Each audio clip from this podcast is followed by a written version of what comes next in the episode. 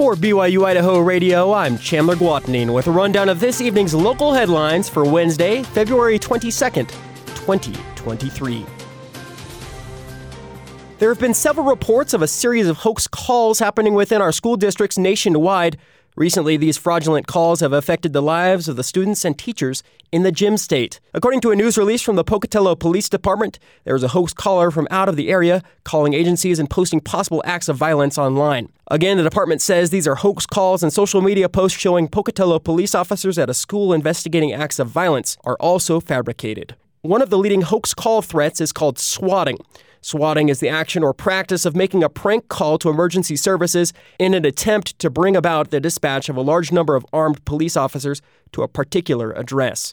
A swatting threat, such as a false bomb threat, suicidal, or hostage situation, may result in schools and businesses needing to evacuate.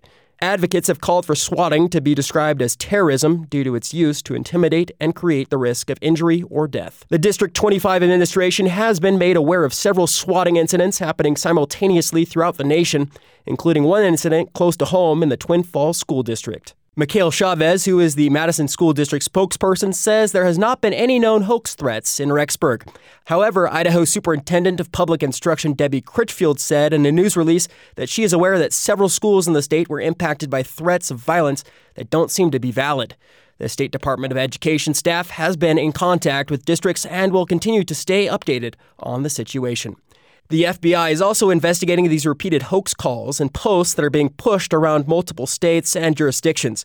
Currently, there are no active credible threats right now, but the public is encouraged to remain vigilant and contact the police department if any suspicious activity is observed.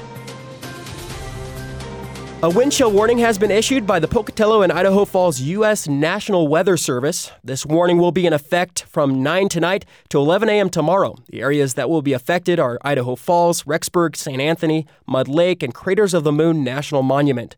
There will be dangerously cold wind chills between 20 and 35 degrees below zero. These cold wind chills could cause frostbite on exposed skin in as little as 10 minutes. It is advised to stay inside and avoid outside activities, but if you are in a situation where you need to be outside, make sure to wear appropriate clothing that will keep you warm. The Community Food Basket in Idaho Falls has a new home, a former church building. Today, the Church of Jesus Christ of Latter day Saints officially handed over the building to the Regional Council for Christian Ministry, which runs the food basket. In a news conference, Jane Kastner, the president of the Regional Council for Christian Ministry, says the donation of the building is an answer to prayers when the food basket began helping more people during the pandemic. And now we turn the page and go forward with excitement, dreams, and much thankfulness to the Church of Jesus Christ of Latter day Saints for this generous and marvelous gift. It is our hope that its tradition of help and love will continue with our ministry here. In the last year, the Community Food Basket has distributed more than 1.7 million meals and serves more than 1,000 families every month.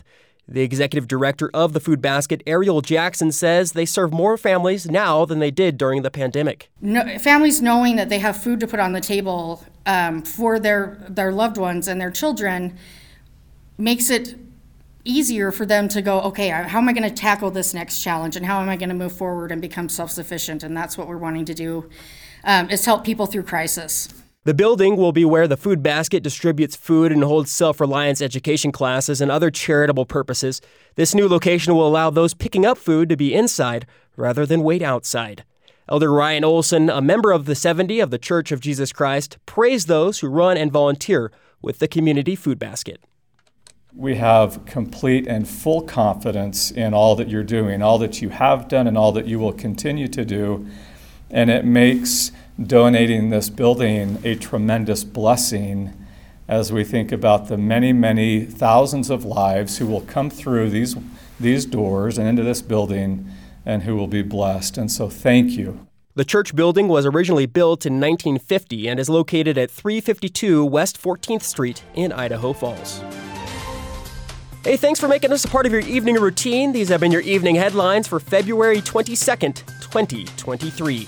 You can catch more news, interviews, and great content on this podcast feed. Just ask Alexa, Google, or Siri to play the latest BYU Idaho radio podcast. Or listen to us for free on your favorite podcast app, like Apple Podcasts, Google Podcasts, Spotify, SoundCloud, or Stitcher. I'll catch you tomorrow for more local news. For BYU Idaho Radio, I'm Chandler Guadagnine.